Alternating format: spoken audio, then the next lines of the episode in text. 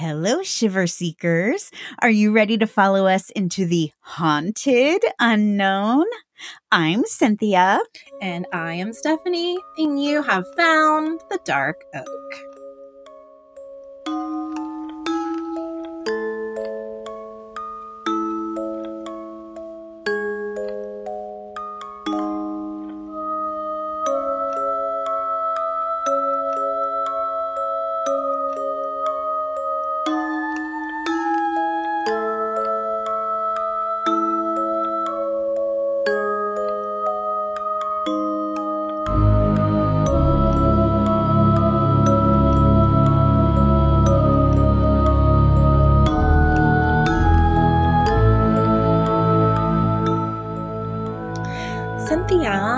Was your Thanksgiving? Oh my gosh. Well, you know, Thanksgiving consists of all of my favorite foods. So just fine, just fabulous. Are you wearing stretchy pants today? um, I will be wearing stretchy pants for the next couple of weeks. I'm pretty sure because you know you got the leftovers.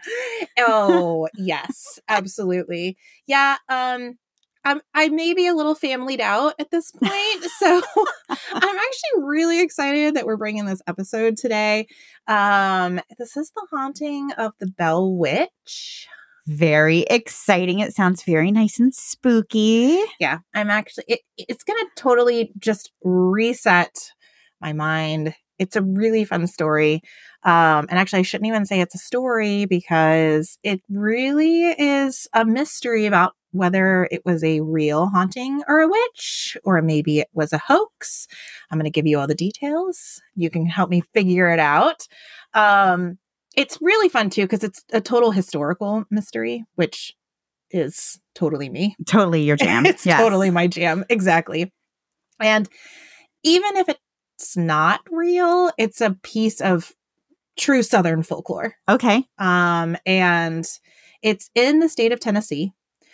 Love it. One of my favorite states. Yeah. How do you, Tennesseans? Who are they? Ten- Tennesseans? Tennessee? I don't know, but my sister's a Tennessean. Tennessee. I'm really sorry, all of our listeners at Tennessee. We really do love you. Um, and I hope I do this story justice because I know it's a big part of your culture there, and I know it brings a lot of um, sightseers and explorers. And if uh, if I nail it, let me know. If I don't, okay, I'm going to open myself up here, but you're allowed to let me know that too. Nicely. Nicely. Nicely. Please. I'm sure this is Stefanie we're talking about, listeners. We know she's going to nail it. You know, I really try to bring only the factual stuff, which was genuinely really hard on this case because it's been covered and written about so much that I feel the story has mutated several times. Okay. And so, me being me, I went back to the historical texts. so, you know, you're getting it straight when you get it from Stefanie. well, I can't help it. That's good. Because I kept, I listened to several different podcasts on it, and they all had different versions of it. And it would kind of be the same event, but the viewpoints were different. And I said, there's got to be something original um, about this case. And I found it and it's very old. All right. All right. Can't wait to hear. So, this story is about the haunting of the 19th century Bell family. Okay. Who lived in Robertson County, Tennessee. John Bell Sr. was the patriarch of the family and the one to which the mysterious hauntings were kind of first made known. He was originally born in Edgecombe County, North Carolina in 1750. So this is a, a little ways back. A long time ago. A long time ago. John was an apprentice barrel maker. John was an apprentice barrel maker during his formative years and later pursued a career in farming. He married Lucy Williams in 1782 when she was 12 years old. And how old was he? And he was 32. Ugh. Now, it was a different time. Different time. Well, I mean, we're that far back where 12 year olds and 32 year olds are getting yeah, married. But even in my notes, I, I literally wrote pause for effect. Not that I didn't think you were going to react, but you know, let's just give that, let's yeah. just give that a moment. Um, the two, however, had a very successful partnership and they went on to be very successful planters.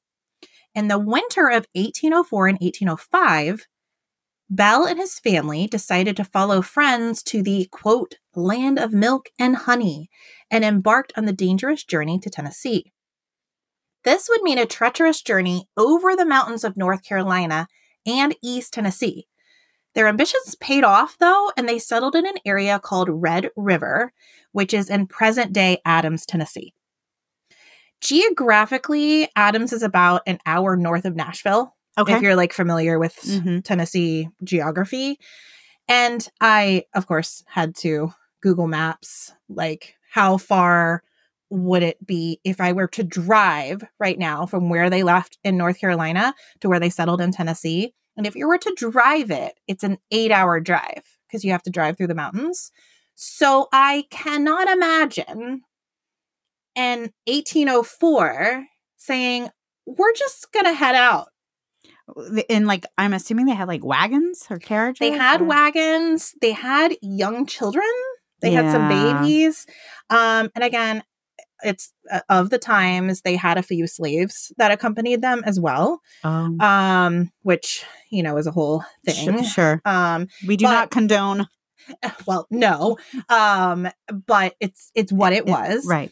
Um, but yeah, they just set out with like wagons and axes and horses All right. and just went for it. Okay. So the fact that they all made it and they settled in this very nice area was a little bit miraculous, in my opinion. I know people probably did it all the time, but I considered that notable. Yeah.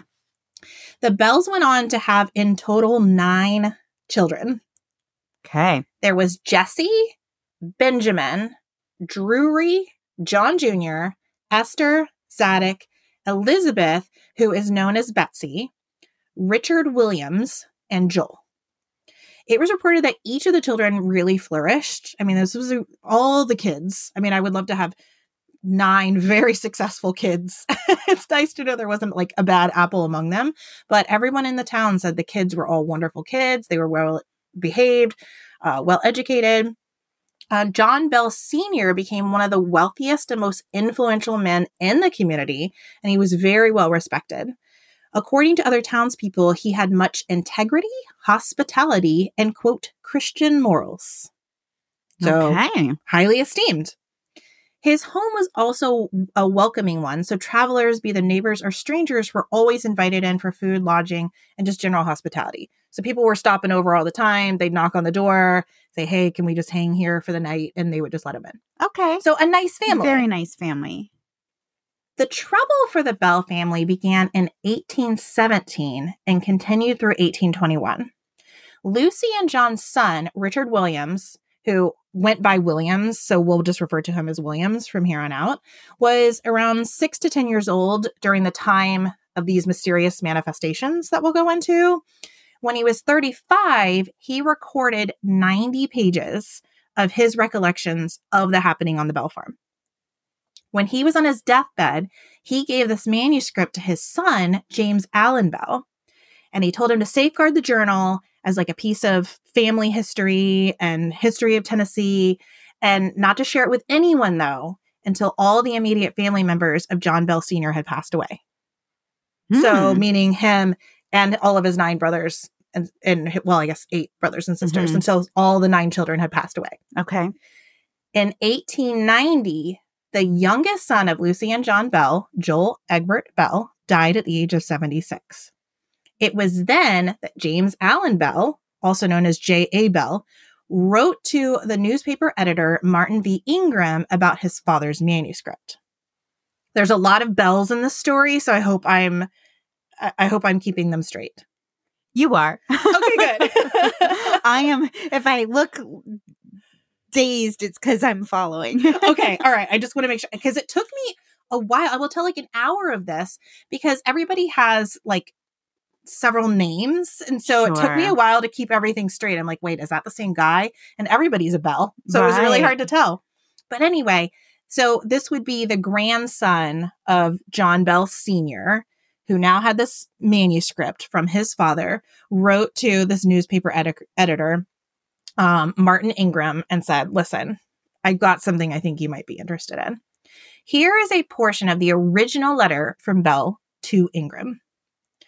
Now, nearly 75 years having elapsed, the old members of the family who suffered the torments having all passed away, and the witch story still continues to be discussed as widely as the family name is known. Under misconception of the facts, I have concluded that in justice to the memory of an honored ancestry, and to the public also whose minds have been abused in regard to the matter, it would be well to give the whole story to the world. Okay. Yeah.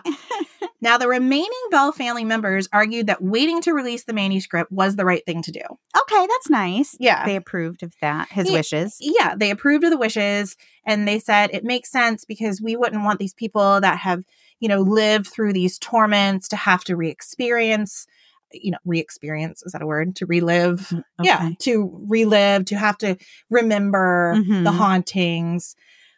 Some naysayers, though, are a little suspicious of the fact that the manuscript only Oh. came to light after all the eyewitnesses of the haunting had passed away. Okay. All right. I didn't think of that, but okay. I can see their point as well. Yeah, I mean, I can see both sides of it. Um, nonetheless, it's how it unfolded. In 1894, Martin V. Ingram published an authenticated history of the Bell Witch. Much of the story, um, I'm sorry, much of the book is a great record of history, personalities in the villages, insights into religious views, and kind of morals of the time. hmm Chapter 8, though, is the complete manuscript of, quote, our family trouble, as it is written by Williams Bell. Okay. So, chapter 8 is the 90 pages that he originally wrote Okay. in this book.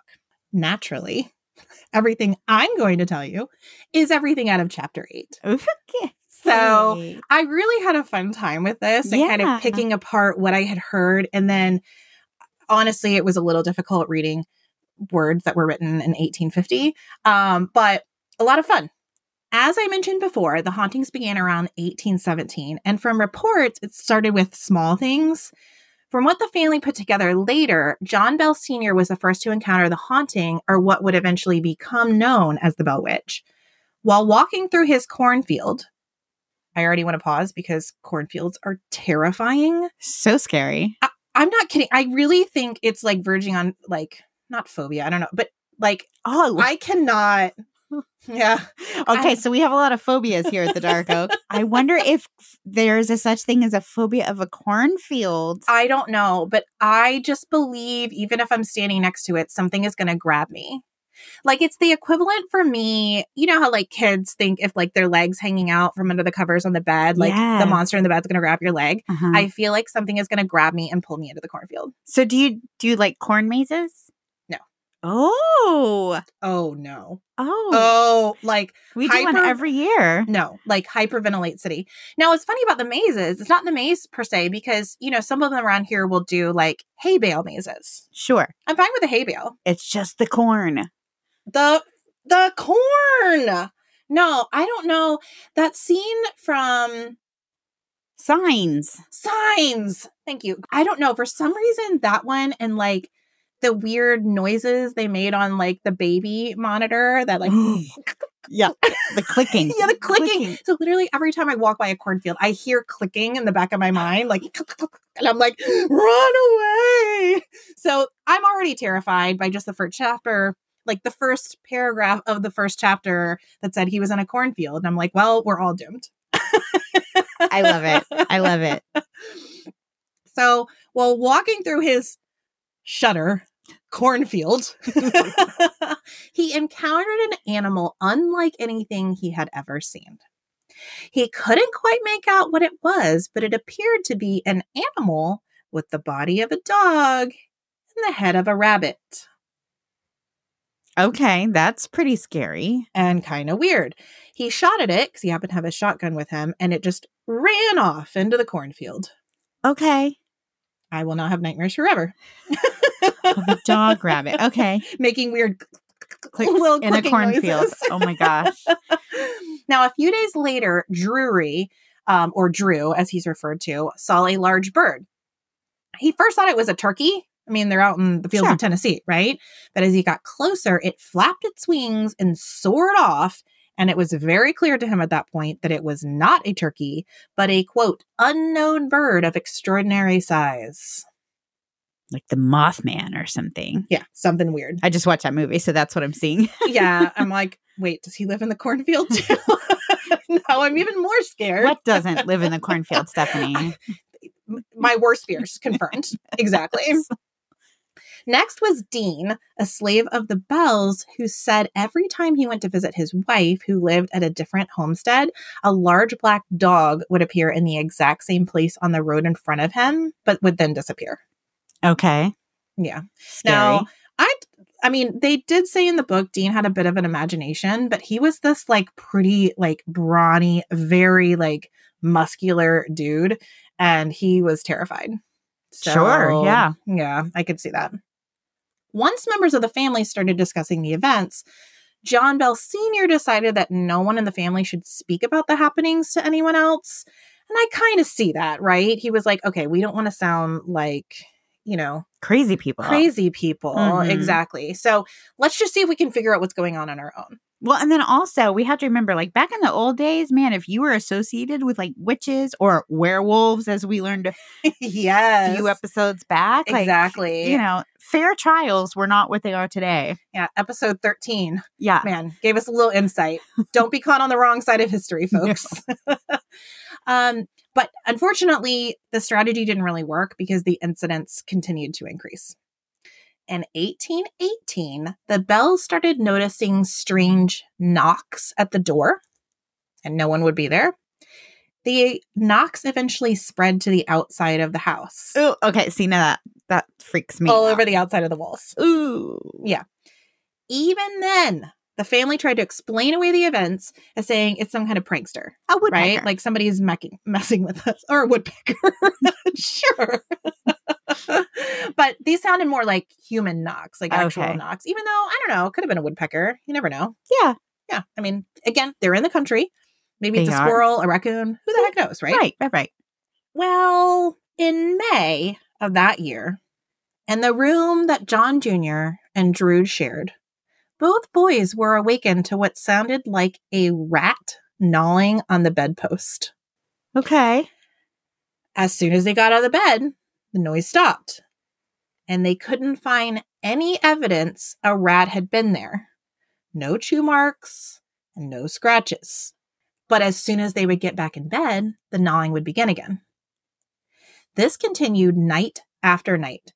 They turned the room upside down, moving all of the furniture multiple times, but were never able to find a rat or even where a rat could be hiding. They couldn't find any little nooks and crannies. They couldn't find anywhere a rat could be. The gnawing noises then moved into Betsy's room and eventually just spread all over the rest of the house. Okay. But they were, I mean, because I've had rodents like in my attic or whatever. I do know what that sounds like, but it was very clear. Okay, there's, I mean, we never saw it, but they should be able to confirm if they do have like a rodent and they were never like an to. infestation. Yeah. Yeah, exactly. After time, though, the chewing noises were joined by scratching, which again, okay, say you have like Rodent. a rodent issue, Mhm. right? But the scratches grew larger and louder than what you would expect from a rodent. And it sounded like a full on like a dog scratching on the floor. Oh, God. Yeah. yeah. Oh, I- yeah. You just unlocked a phobia I have had for years. Weird animal noises. No, okay. So I don't know what movie I was watching, or maybe I dreamt it. But uh, since I was a little girl, I've had a phobia of like looking through a screened in like a screen door and seeing a person on all fours like a dog looking at me scratching on the screen. I am actually so angry you shared that with me because now I see it and now I'm terrified. Isn't that terrifying? Thank you for that, You're Cynthia. welcome. That's that's great. I will be sleeping with the light on. Ew. I- Ew. I know, and I don't know if I saw it in a movie and it freaked me out or if I dreamt it. But I'm telling you, like I can see it and I have been afraid of seeing I don't know. I've been afraid of somebody on all fours pawing on my screen door my whole life. Now, as am I, And all of our listeners, with the cornfield in the background. you are welcome. when you said scratching, that's what I saw. Okay, sorry. Yeah. Okay. Well, you just made it even creepier. Thank you. And well, I mean, these noises would already make it impossible for you to sleep. Yeah, it's right? terrifying. Okay. So here's for me the icing on the cake as far as the scary factor. The family then reported that someone or something started pulling off their bed coverings at night. So you're in the dark, right? There's no electricity. That's right. The only light you would have is if you lit a candle or something. right. And something is tearing off your sheets. No. And as it's happening, there would be sounds like lip smacking or heavy breathing. I do not like that. No, thank you. I do not. I mean, actually, I don't want to do lip smacking because that's uh, no, I'm not going to do. It. I was literally going to demonstrate, and I said, no, I'd rather not have that recorded. It's never do- great to hear lip smacking on a podcast. no, but- we're not. We're not going to do it. But you guys get the idea. She has to edit all mine out, folks. so she hears enough. I'll just throw some of Cynthia's in later. Now, the sounds continued to escalate, and soon they were no longer that of just an animal, but they were more aggressive, like heavy rocks falling, chains dragging, Oh my furniture gosh. moving, really disruptive. The last straw for the family came when the haunting began to pull the hair of the children Oh. especially that of Betsy. Like they would be laying in bed and all of a mm-hmm. sudden they would feel this like hand come and then like their hair get pulled and they would just wake up screaming, right? And they're little kids. Yeah. So several nights in a row, Lucy and John Sr. would just stay up all night and like keep vigil over the children with the lights on because the haunting didn't come when there were lights there, like when they were Oh, visible. it was only yeah, in the dark. only in the dark, which is also creepy. That's interesting. Yeah. So after a few nights of this, though, they were like, okay, we've got to get some help. So John Sr. sought the advice of his neighbor and best friend, James Johnson. And he asked James and his wife to stay over at the house and see if they would experience anything. And James agreed. He wanted to help his friend out. So before everyone went to bed, James sang some religious songs, as he often did, and he prayed um, for the family and he prayed uh, for whatever the spirit was. And he basically prayed that everyone would be relieved of this haunting. That night, the house came alive with noises the scratching, the gnawing, the banging. It would be in every room when it was in the dark, but would stop as soon as the lights came on in that particular room. That's terrifying. I also wonder why didn't they just like keep a lantern lit in every room? I mean, I guess you they probably did, but it still doesn't take the problem away. Like there's still something there. Yeah. But I think I would definitely never let my house be dark. Well, and I think that's the idea, but uh, yeah. Well, I mean, I think you do, but again, they have nine kids. Right. Yeah. So I mean, I guess they could all pie like they're in separate rooms. Right. So And again, no electricity. So you're talking candles or wax or Exactly. whatever. Exactly. Yeah. Now, James also heard the lip smacking and teeth sucking Mhm. and heavy breathing. And so he became convinced that he was dealing with some kind of like human entity, like more of like the, you know, because we they were kind of in a lot of animal noises and stuff. Sure. But he said, no, I feel like this is like some kind of human, like more intelligent, like haunt or being. I just got chills just everywhere. Yeah. So he screamed out to him because all these noises were going on. In the name of the Lord, what and who are you? What do you want and why are you here? I have to say, I actually think he's kind of my hero. I don't know that I would have the wherewithal to just be like, I'm just going to confront this thing, making All these crazy noises. But he wanted to help his friend. So That's wonderful. he's a great guy to have on your side, right? Now, after this, the sounds stopped momentarily Hmm. but then they started back up again. It was reported that all the bed coverings after that would be ripped off as fast as they could be replaced. Yeah. So whatever it is, it sounds not nice. Not nice.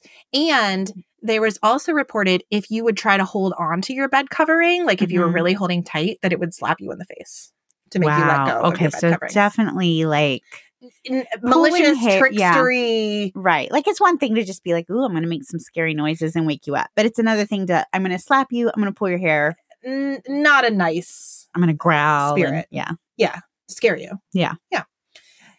The entity almost seemed to focus most of its energy on Betsy, who seemed to regularly have her hair pulled and Hmm. her cheeks slapped. Like she would just come out of the room and her cheeks would be flame red, like somebody had been slapping her. And how On old the was she? Do you know exactly? I mean, young. Okay. Um, I think at this time, 10 or 12. Okay, so I little. think little. Aw. Yeah. Finding no other way to get relief, John Sr. decided to tell the other townspeople about the phenomenon that they were facing. And according to writings, friends and neighbors were super generous to the Bells. Many offered to stay overnight to watch over the family and the home as the Bells slept so that they could catch up on some of their sleep. Oh wow. Yeah, some seeing the anguish inflicted on Betsy even offered to let her stay over with them at night in their house. Unfortunately, this little glimmer of hope was dashed when it was found that the torment would follow her wherever she went. I was gonna say, uh, I don't know that I'd be like, hey, can I take your haunted kid? Can I take your haunted kid? Exactly. So she would wake up in the middle of the night, the same thing, like getting like basically beaten up. Oh, By this poor spirit. baby. Was she the only girl? Did you? No, there's one other Okay, girl as well, an older sister. Okay. Um, and moreover, it didn't really help anyway because even if she would be haunted at a friend's house, the Mhm. house would still be, Still be haunted. haunted. as well. Okay. So it didn't. It's not like it was necessarily following her, hmm um, but it would just be haunting at like multiple places. Okay. Yeah. So a little bit disappointing. You're Yeah. Poor thing. As word spread about the odd happenings in the Bell Farm, more curious visitors began to arrive. It was soon a pastime of guests to try to speak to the unknown entity. Wise. always.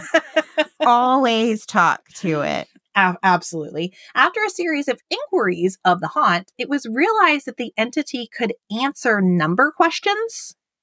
Like if you would ask it something like, how many people are in the room, or how many horses in the barn, or how many miles to a certain place, according to Williams, who again, we're reading his manuscript, quote, the answers would come in raps, like a man knocking on the wall.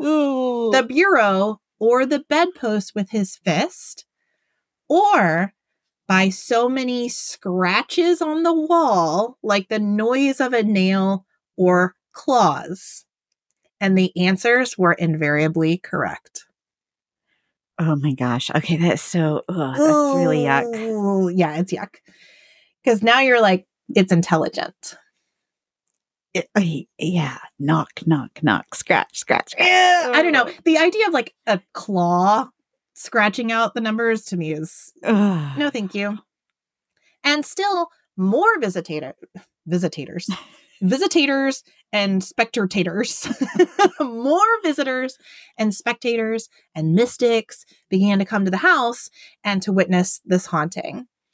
And again, more people wanted to talk to the spirit because they find out it can answer questions, right?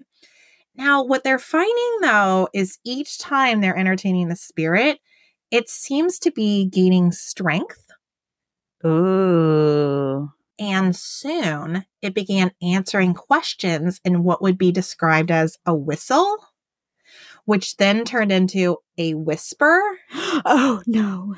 and then a full on soft feminine voice. Ooh. Yeah. Hmm, so it's like the power is growing the more attention it gets, like the Mhm. more energy. Which oh, okay, I just believe my dad's always said, if you don't want something in your life, you don't feed it. So you don't Mhm. talk about it, you don't give energy to it, whatever. You just don't feed it. They're feeding it. They're giving it all this energy. Mm-hmm. Yuck. Yeah. Okay. Now, understanding that the disembodied voice was that of a woman, it was decided that the unknown spirit was that of a witch. Of course. Yeah, she's. If it had been a male, werewolf. Episode thirteen. If you haven't listened, listen. yeah, I mean, or warlock. Isn't that the isn't that the male equivalent of a witch? Oh well, yeah, but back yeah, but werewolf is more, more fun. Werewolf were- is way there were the fun. werewolf trials and the witch trials. It's true. No, it's absolutely true. The werewolf would be more of a masculine. yeah. Te- Team Jacob. anyway, moving on. Um, shortly thereafter, now that she could speak and she's been Ew. quantified as a witch, the question was asked again Who are you and what do you want? The answer was I am a spirit. I was once very happy, but have been disturbed. Ew. That's a quote. Yeah, ew, ew. Uh huh. Some time passed without any additional explanation from the witch. But when she was asked again about her identity and purpose, she stated again that she was once happy, but has now been disturbed and is unhappy. So the reasonable question was asked How were you disturbed and what makes you unhappy? The answer came I am the spirit of the person who was buried in the woods nearby, and the grave has been disturbed my bones disinterred and scattered, and one of my teeth was lost under this house, and I'm here looking for that tooth. Okay. Right. It was at that very time that the family remembered a few years back when they had found some graves while clearing land on the property. The men working made sure to steer clear of disturbing any of the remains, but a boy down the street heard about the discovery and convinced the son, Drew, to visit the grave with him to try to find treasure. Drew agreed, and while they dug, they moved the bones all around and really disturbed, disturbed a particular skeleton. After some time, the boys realized they couldn't find any hidden artifacts or riches or whatever it is they were looking for. And so the neighbor boy instead decided to take home a jawbone from one of the skeletons, Oh my gosh. which is so morbid and weird. I don't, I don't, a different time. it's a, mm, yeah. But I- even back then, but even back then, that's weird. it's a little weird. Yeah. So this little boy who, mm, man, I hope I hope my kids don't ever play with this little boy. But he decided to stop at the Bell home before he went to his house, and he just saw this jawbone and just slung it against the wall of the Bell house. No idea why, but when he did, a tooth was indeed knocked loose and fell onto the floorboards and fell through a crack onto the dirt floor underneath the floorboards. And all this was able to be confirmed. Like this is confirmed. Like that. yeah that well the family said yeah that did happen like we remember that they weren't sure about the tooth necessarily Uh-huh. but one of the boys said yeah we think something fell on the crack Wow. and and again now when this happened like when the jawbone hit the wall Mhm. and then fell to the floor john senior came around the corner and was like what are you guys doing and then you know confronted them Right. said what are you guys thinking so he was furious about the whole thing of course. so he told the boys and some of the helpers that they had on the farm to go back and basically put everything back. Like Okay. put the jawbone back, Put the tooth. put the skeleton back as it was, cover it back up. Let's be respectful. And then after that, they didn't talk about it anymore. Again, this was like Right. years back, Yeah. right? Nothing happened. Nothing until Years later, when she realized her tooth was missing. Yeah. And now your house is haunted and they need a tooth.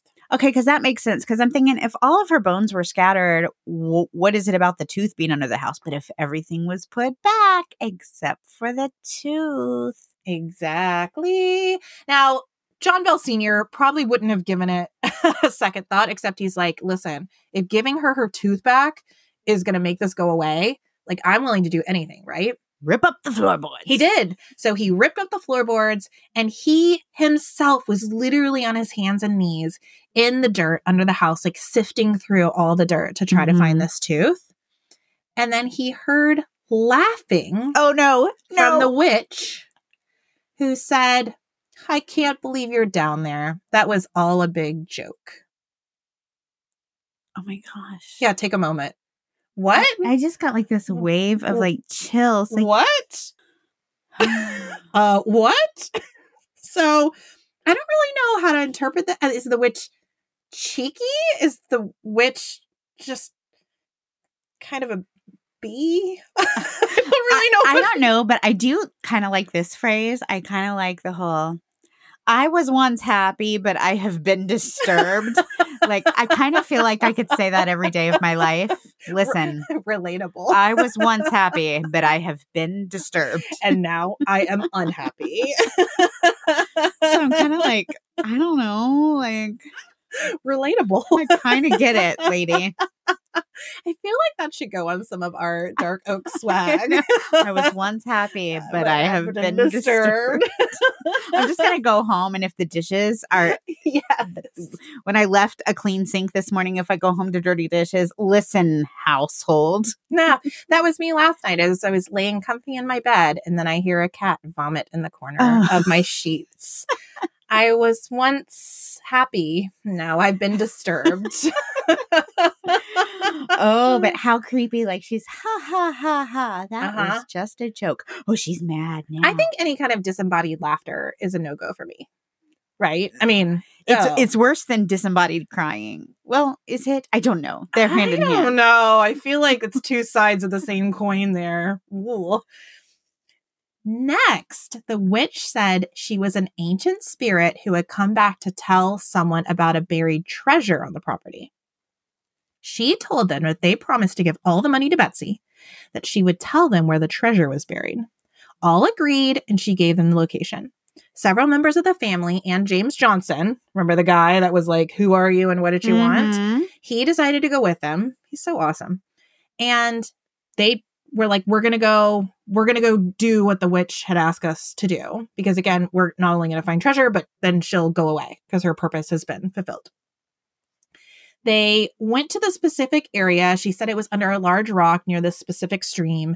And when they got there, there was no doubting, like, this is exactly where it is. Like, it had all the landmarks and everything.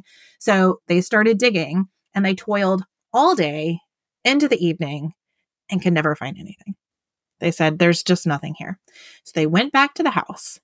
When they got back to the house, the witch again started laughing and started impersonating each of the men working. Like when they would like get like overheated or winded or had complained about how hard the work was and she did it in their voices. oh my gosh. Now, apparently, though, it was funny because it's reported that other family members started laughing at her impersonations.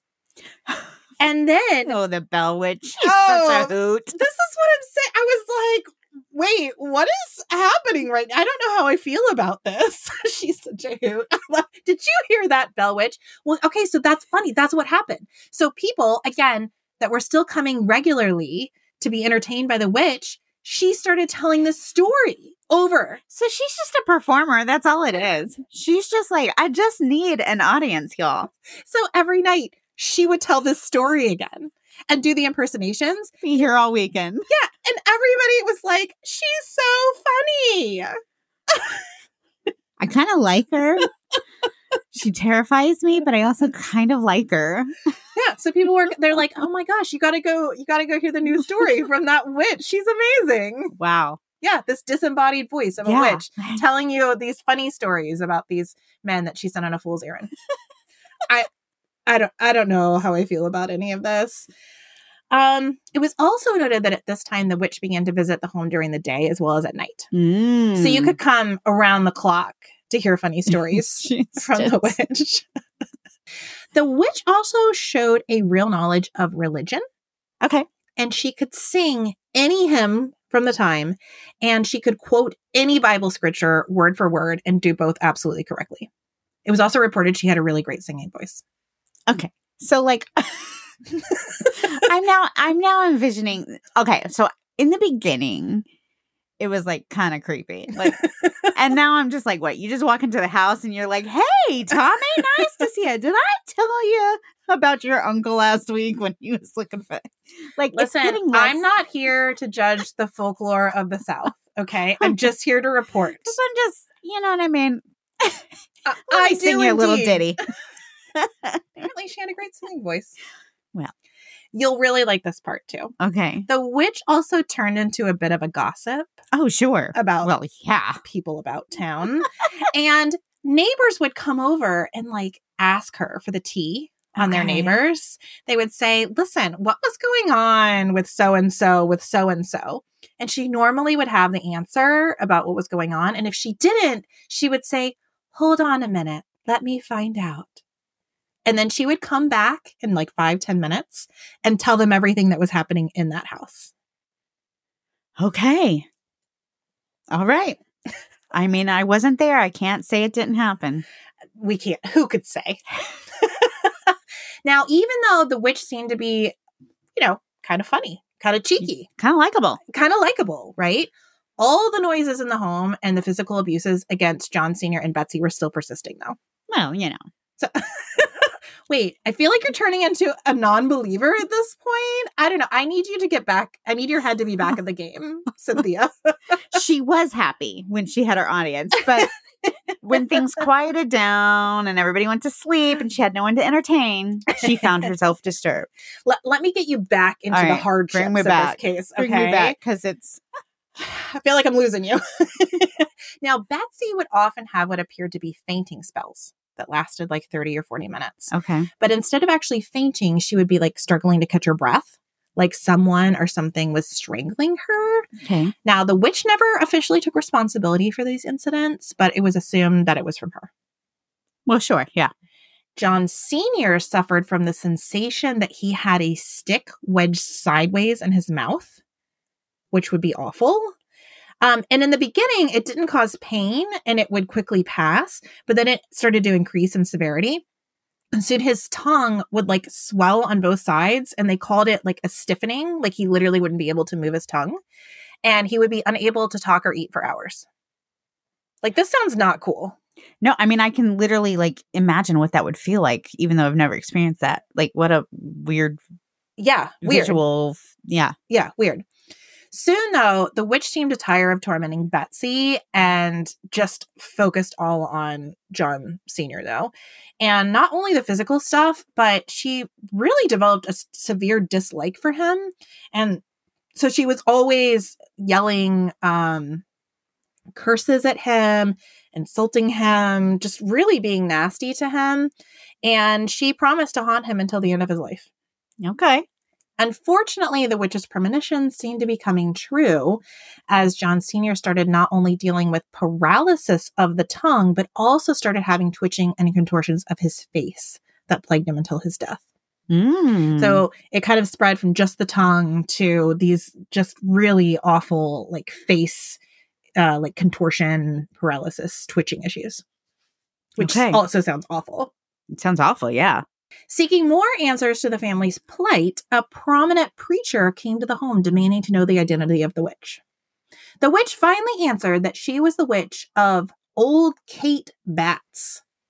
Now, Mrs. Kate Batts was a very real, very living, eccentric woman who resided in the town. Oh, so she was still alive. She was an actual person still living. She was like a neighbor. okay. Because I was going to say, do they have any way of figuring out whose graves were actually disturbed? No, they don't. No, the thought was that they were uh, like Native American. Okay. grave sites just because of where it was Okay. in that time. They think it was like a Native American um, burial place. Okay. Um, so this is completely unrelated to the skeleton.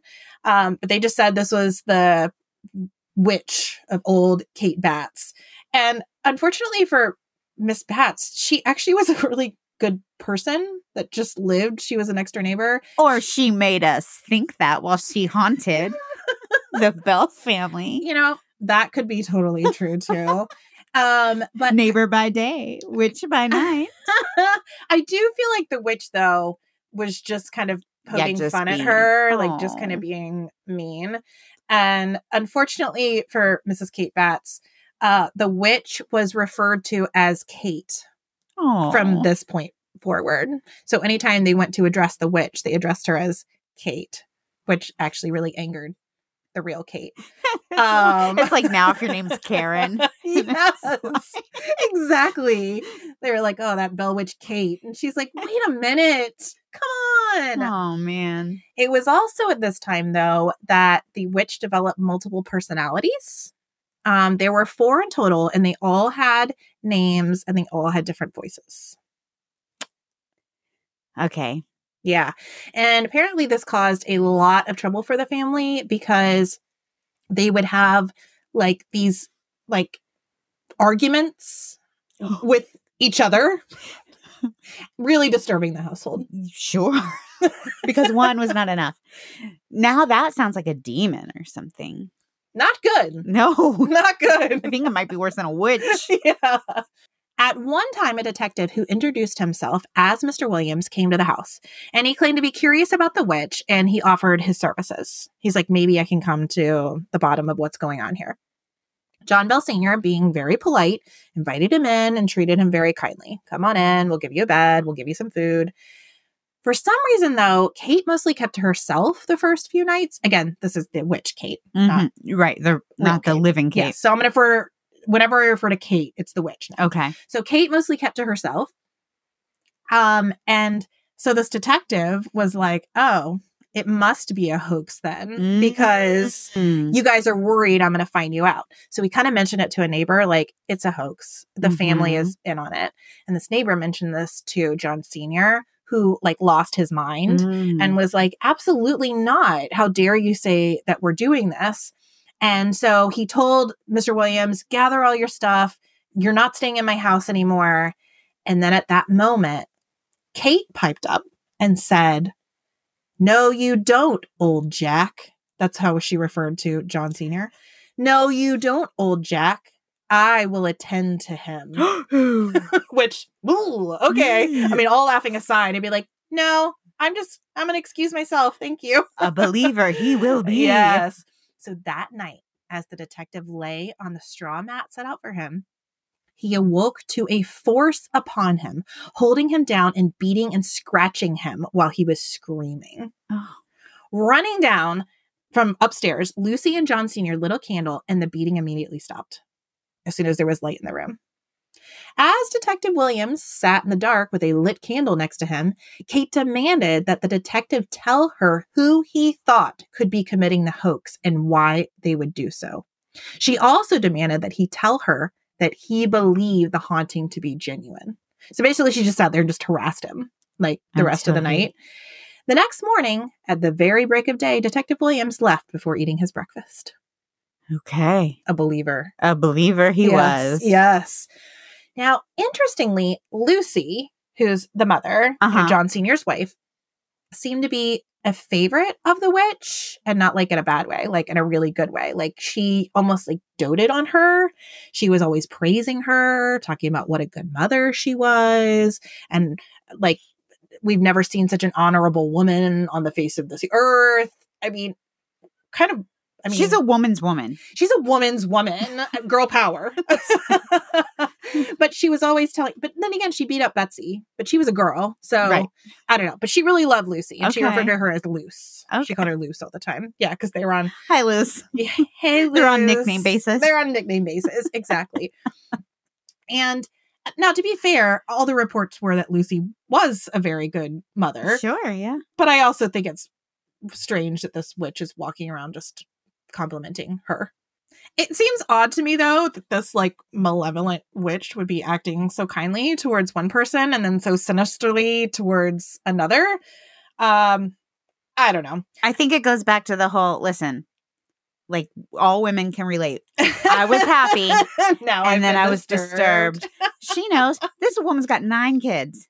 Nine kids. It's true. It's true. Like, She'd been disturbed. I got your back, Luce. I got your back, Luce. exactly. Well, you'll like this then, because about the middle of September 1820, Lucy came down with what they called pleurisy. And pleurisy is when the lining between your lungs and your chest cavity gets inflamed. Hmm. And it can be caused by all kinds of things, but she more than likely had some kind of like flu that like went Mm. into an infection.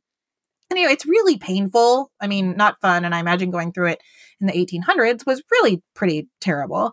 And so she was laid up in bed, and the witch was very clearly concerned.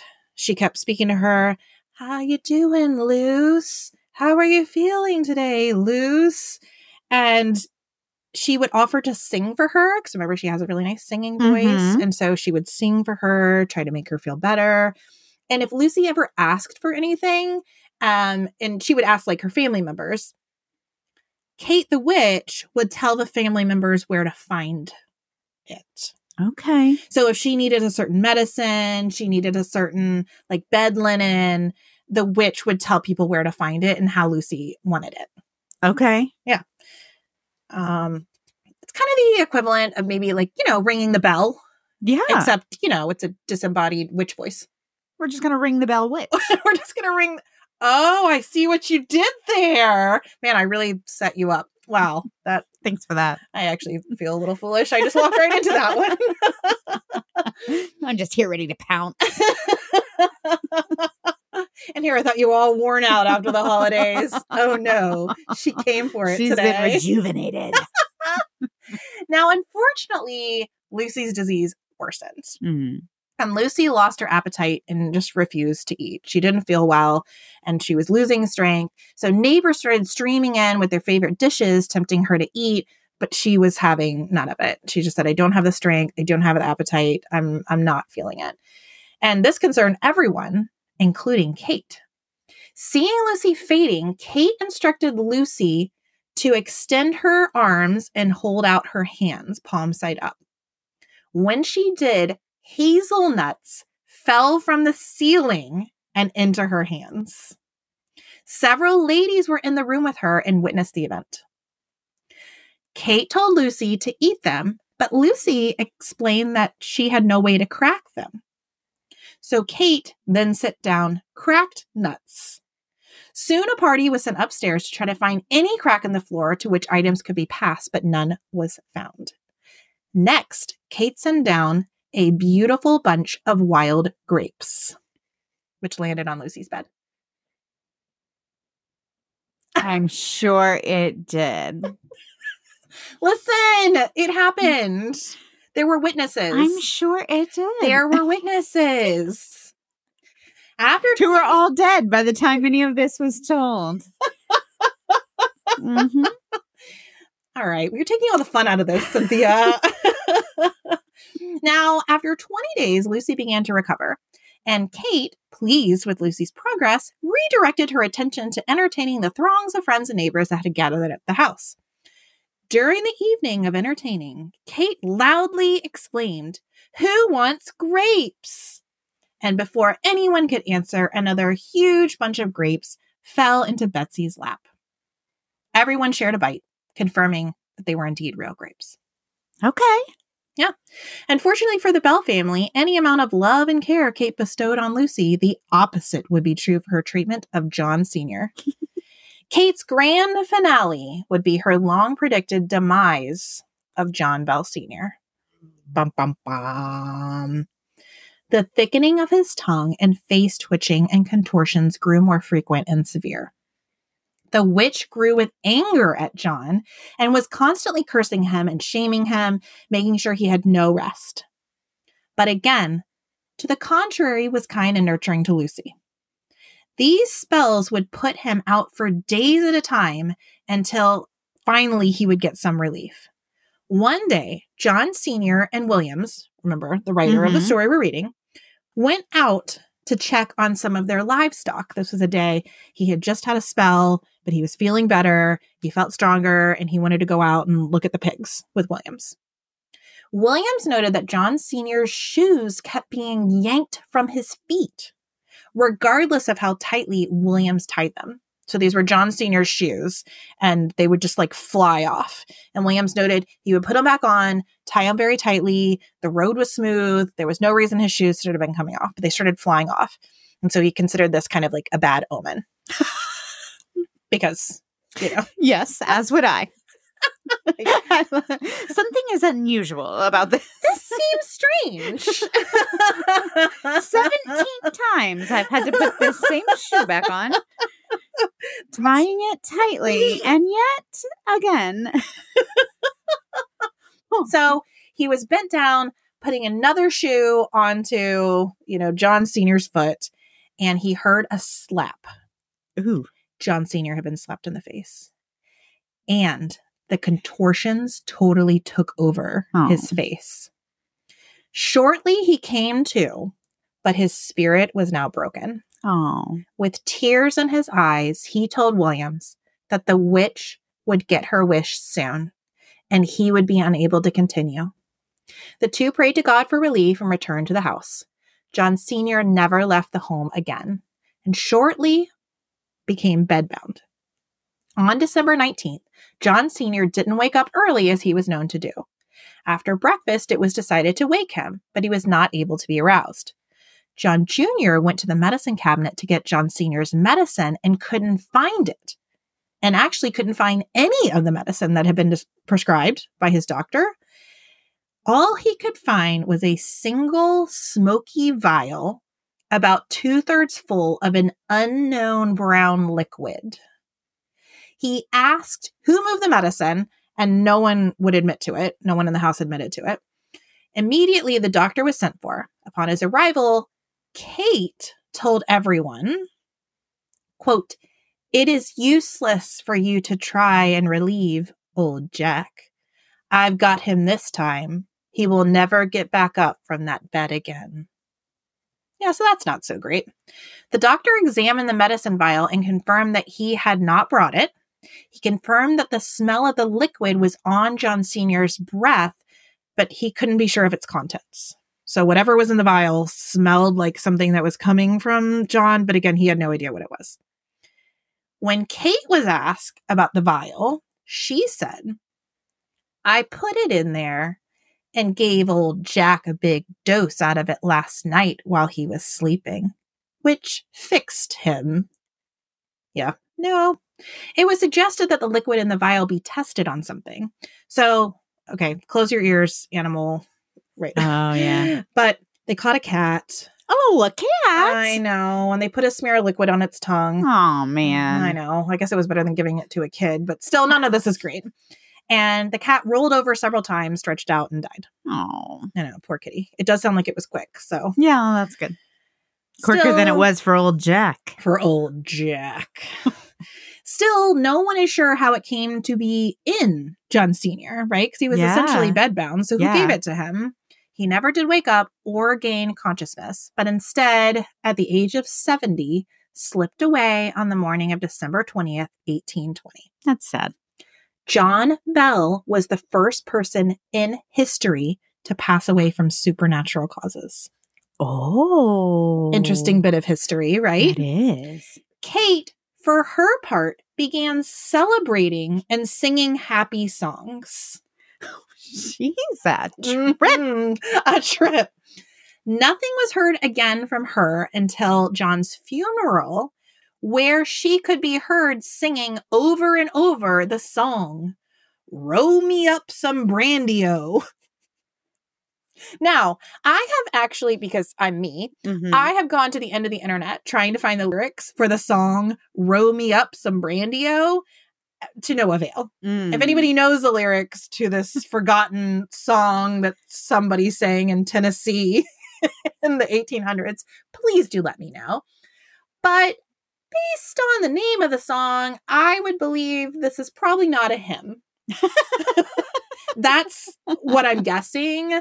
Probably has to do with drinking. That's what I thought. Yes. So that's, I'm sorry I was not able to give you the exact definition or lyrics, but it's not great. But anyway, she sang it over and over as everyone was proceeding into the house. Whenever it was in the house, the singing stopped. In the spring of 1821, the witch, who had become less vocal and demonstrative after the death of John, bid the Bell family farewell. She announced she would never she would return in 7 years to check on everyone. In February of 1828, the family did report a brief period of noises and bed cover removals, but ultimately the witch moved on permanently. In 1856, a publication called the Saturday Evening Press published an anonymous article stating that Betsy Bell had been studying ventriloquism Ooh. and had been the person perpetuating the hoax from the beginning. Mm. Upon hearing this, Betsy absolutely denied it and threatened the publication with litigation for libel. The Post retracted the article and issued an apology. Hmm. Yeah. But that's interesting. Uh-huh. Current skeptical examinations of the Bell Witch case conclude that John Sr.'s maladies were more than likely true, but not that of a curse. He was probably suffering from a neurological disorder. Yeah, that, I thought that when you were talking yeah, about that couldn't be explained. and so Yeah, the especially in the 1800s. exactly. So the witch was a good scapegoat for that. Mhm. Um, as for the voices and other observances, fingers have continually kind of pointed towards Betsy Bell. Some have even accused her of suffering from something called post whoa, poltergeist faking syndrome. Oh, interesting. It's a thing. oh, Um, and it's when someone, usually a child, is responsible for what appears to be a haunting. okay. Which is normally. okay. Well, she was a child when she got married, so. Well, no, no, no. That's Lucy. This is Betsy, the daughter. Oh, this is Betsy. Wait, Betsy is the one who was ven- studying ventriloquism. Yeah. Betsy. Yeah. The one who also got the brunt until her father. Uh huh. Interesting. Interesting. And remember, the witch always loved the mother Lucy. Oh. Now, since the witch was made known, though, many maladies, crimes, and strange occurrences have all been attributed to the haunting that took place in Adams, Tennessee. Well, of course. In September of 1868, two men, Tom Clenard and Dick Burgess, were arrested for the murder of a Mr. Smith. Clenard and Burgess said that Mr. Smith claimed the powers of witchcraft while working near the Bell farm, and he subsequently tried to use his occult powers on the two men who retaliated by killing him. The jury of state versus Clenard and Burgess returned a not guilty verdict. Mm. They were like, what could be done? He was possessed by occult witchcraft. They had to kill him. Crazy. That is crazy. Yeah, it's like werewolf stuff. I mean, Yeah. it's like, yeah, I mean, you had to do it. Amy Fluker, a research affiliated with the University of Mississippi, has expressed that even if the Bell Witch legend was a hoax, it still has other value. She said, as a historian of collective memory, it matters very little to my research if hauntings are real or not. It does matter that people believe they are. As a result, they can help us understand the perspectives, in this case, of 19th and 20th century Americans. Oh, yes. I totally agree with that. Mhm. I totally agree with that. Yeah. Since the legend of the Bell Witch has become so popular, many visitors have flocked to the old Bell property. One of the more popular attractions is the Bell Witch Cave. Ooh. It really is. It looks really awesome. Of course, I had to look all over their website. Yeah. And it's not a fundamental part of the original recorded legend, but in the 20th century, it's become a real source of interest and belief and additional folklore. And the idea was once Kate, the Bell Witch, left the Bell home, she retreated to this To the cave. Exactly. And that maybe it's a portal or something Oh, like that. yes. Yeah. Of course. Many horror movies have also taken a cue from the Bell Witch, films like Poltergeist and the found footage paranormal activity series. Mm. Also, scenes like the burial ground disturbance in the Amityville Horror and the haunting appearance of Cherries to the Children in the 2013 release of the horror film Mama, Mm, which I have not seen yet. Ooh, it's it's scary. Is it really? I mean, yeah, it's it's it's got creepy visuals Oh, I don't know. Maybe I shouldn't watch that. Are there any cornfields in it? that I don't remember. Cornfields don't freak me out the way they freak you out. So Yeah. I wouldn't be like, "Oh, there was this cornfield." no, I'm more like, "Oh, there was this really scary looking woman no, scratching on the floor. on all fours as if she was a dog." and I'm like, was there a cornfield? It's like t- if we made a movie together, like it would just be cornfields and people acting like dogs scratching. Oh, Yeah. Yes. I would like to end this episode with an excerpt straight from Williams Bell himself.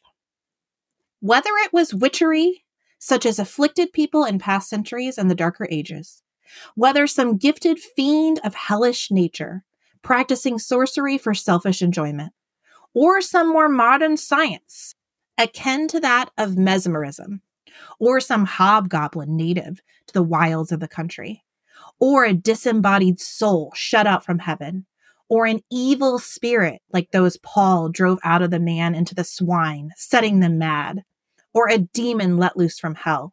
I am unable to decide. Nor has anyone yet divined its nature or cause for appearing. And I trust this deception of the monster in all forms and shapes, and of many tongues, will lead experts who may come with a wiser generation to a correct conclusion and satisfactory explanation. And that's the story of the Bell Witch. That's a good one. That Yeah. was fun. I will tell you, there are, I mean, hundreds of books and Oh, documentaries imagine, yeah. um, about this. I would urge you, if you really are interested in though, go go to the original, the authenticated story of the famous Bell Witch. Sure, yeah. And look there first. There really is a lot of interesting things that Ingram wound up putting before and after that talk more actually about Betsy and how she wound up getting married and kind of what happened to them after, and really gives you a lot of ideas about the mindsets of just the neighbors at the time and, you know, just kind of the goings on um, there. And again, I'm a big history buff, so I thought that was a lot of fun too.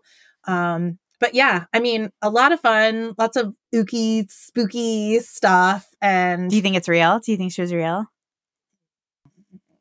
here's the deal I, after listening to the other podcasts that I was Mhm. kind of referring to, I really thought it might have been Mm. because of the way it was presented. Uh huh. Um, but after going back to the source, I don't. It's it's a little.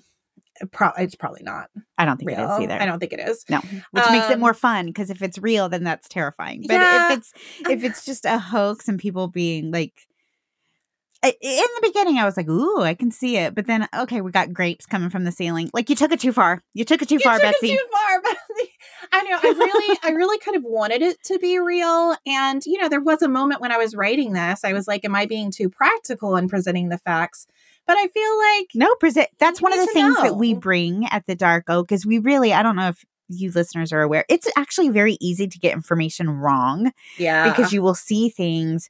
We really try to go beyond trying to authenticate the information we bring and make sure we're bringing actual facts. And that's not to say we're perfect, but we really do work hard to try to do that. So yeah, just know that we're not just bringing you just the fun stuff. We actually try to bring stuff that is factual. yeah. I think you know the real answer to the question of do I think it's real?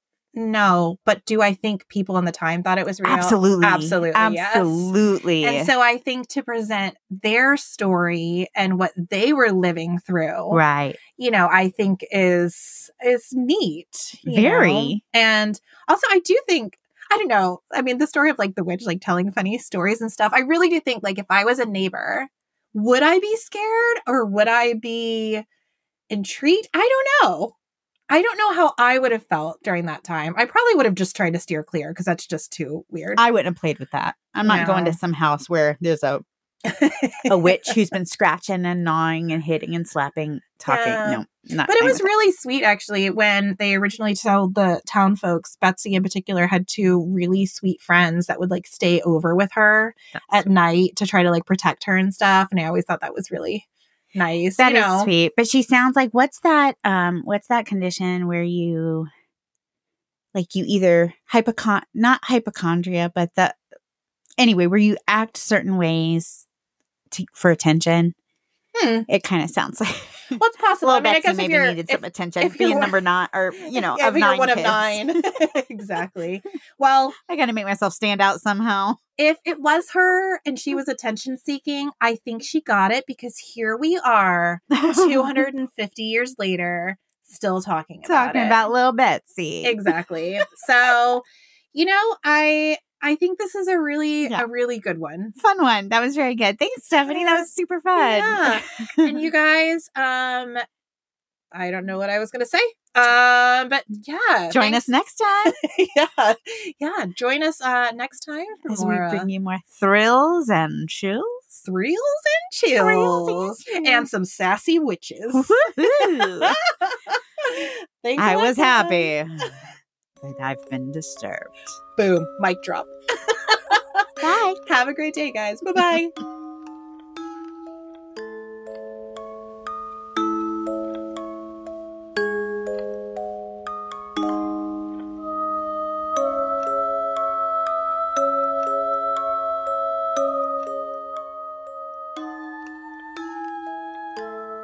Episode of The Dark Oak was created, researched, written, recorded, hosted, edited, published, and marketed by Cynthia and Stefanie of Just Us Gals Productions and made possible by you, our shiver seeking listener. Special thanks goes to Justyse Holmes for our incredible artwork and Ryan Creep for our amazing music.